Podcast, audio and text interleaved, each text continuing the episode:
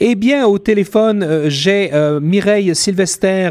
Bonjour Mireille. Bonjour. Alors Mireille, tu fais partie du projet Canada 3C. Alors on s'était vu dernièrement à Toronto au début mai lorsque le bateau s'en allait pour un long périple. Tu veux nous expliquer un petit peu ce périple que le bateau est en train d'entreprendre?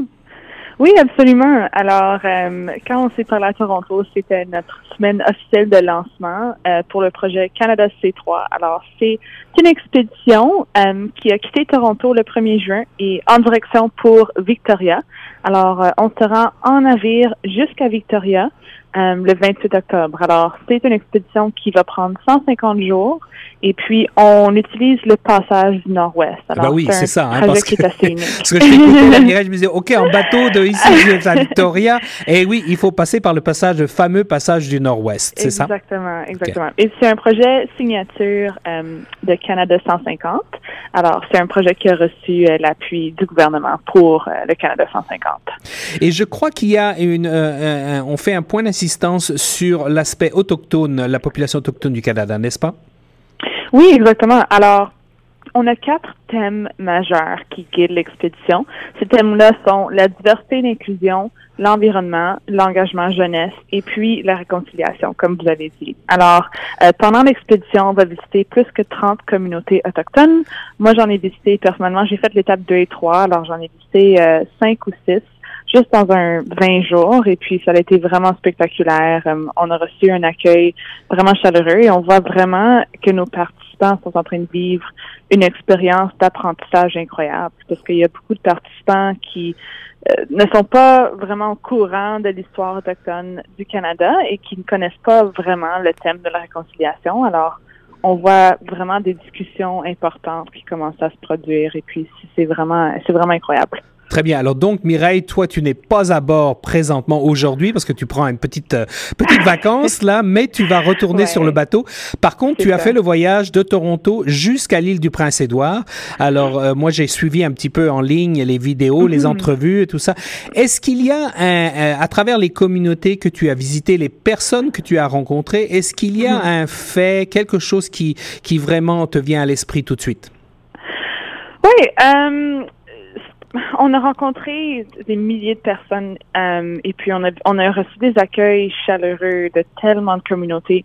Moi, une communauté qui vraiment me vient à l'esprit tout de suite, c'est la communauté de L'Islet au Québec. On a reçu un accueil tellement chaleureux de cette communauté-là. Juste pour se rendre à la communauté, c'était assez difficile parce que le navire était au large. Et puis, on a dû prendre des zodiacs pour se rendre sur Terre.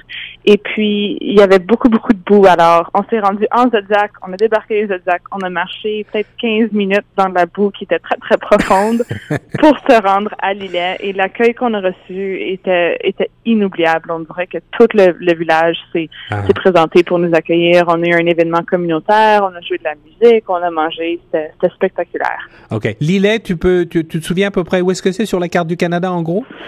Oui, c'était... je vais aller regarder. C'était... On s'était pendant l'étape 2, alors de Montréal à Baie-Comeau. Ah, okay. Et puis, on a fait L'Islet. Je vais juste me... Les dates pour mélanger sont floues. Alors, on a fait L'Islet juste après Montréal. Alors, c'était entre Montréal et le fjord du Saguenay. Ah oui, d'accord. Donc, la côte nord du Québec. Exactement, la côte nord. Très bien. Alors, j'imagine que la boue, c'est dû à la marée, c'est ça? Exactement. Okay. Ah oui, une belle région. Et puis, on peut nous entendre sur Choc FM à travers le monde. Alors, qui sait, peut-être les gens de L'Islet nous écoutent et on les salue. Oui. Alors, Mireille, toi, tu n'es pas à bord en ce moment, mais tu vas y retourner d'ici peu. Et puis, tu vas te rendre maintenant... Alors, le bateau est où aujourd'hui, en fait? Aujourd'hui, le bateau est à St. John's, à Terre-Neuve. Alors, ils viennent de commencer l'étape 5, ce qui fait St. John's jusqu'à Nain. Okay. Alors, Nain, c'est vraiment la pointe au nord de Terre-Neuve. Ouais. Et puis, moi, je rembarque à Nain pour commencer l'étape 6 et puis je me rends jusqu'à Iqaluit. Alors, tu as beaucoup de chance parce que moi, je suis allé à Nain et c'est extrêmement spectaculaire. C'est sur la côte nord du Labrador et c'est impressionnant. Ceux qui ne se sont jamais rendus au Labrador, c'est pas du tout plat. Tu vas voir, la côte est très accidentée.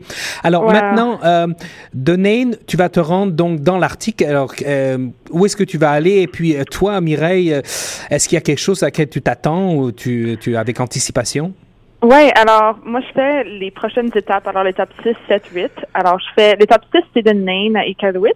Okay. L'étape 7, c'est Iqaluit à Kikiktarjuaq. Ouais. Et puis ensuite, Kikiktarjuaq jusqu'à Pond Inlet. Alors, moi, personnellement, j'ai hâte de voir Pond Inlet. Ouais, j'ai entendu des spectaculaires. Ouais. Mais juste de voir le Nord. Je suis jamais allée en Arctique. J'ai jamais vu le Nord du Canada. Alors, j'ai juste très, très hâte, juste en général, de voir cet aspect-là du pays.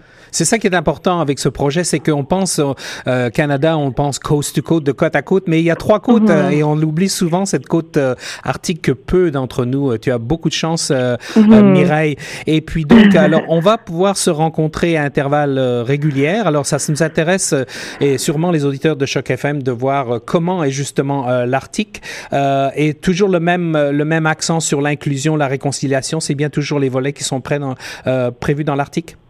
Oui, alors on s'en va dans l'Arctique et puis je peux certainement vous en parler si on quand on se rend, pardon. Eh bien, merci Mireille, et puis on a hâte de t'entendre à nouveau, et la prochaine fois qu'on se parlera, ça sera probablement peut-être, qui sait, dans le Nouveau-Québec ou même peut-être au Nunavut. Merci Mireille. Oui, merci à vous. Je pense qu'il va faire plus froid la prochaine fois que je vous reparle. Je pense que oui, ça va se refroidir sérieusement.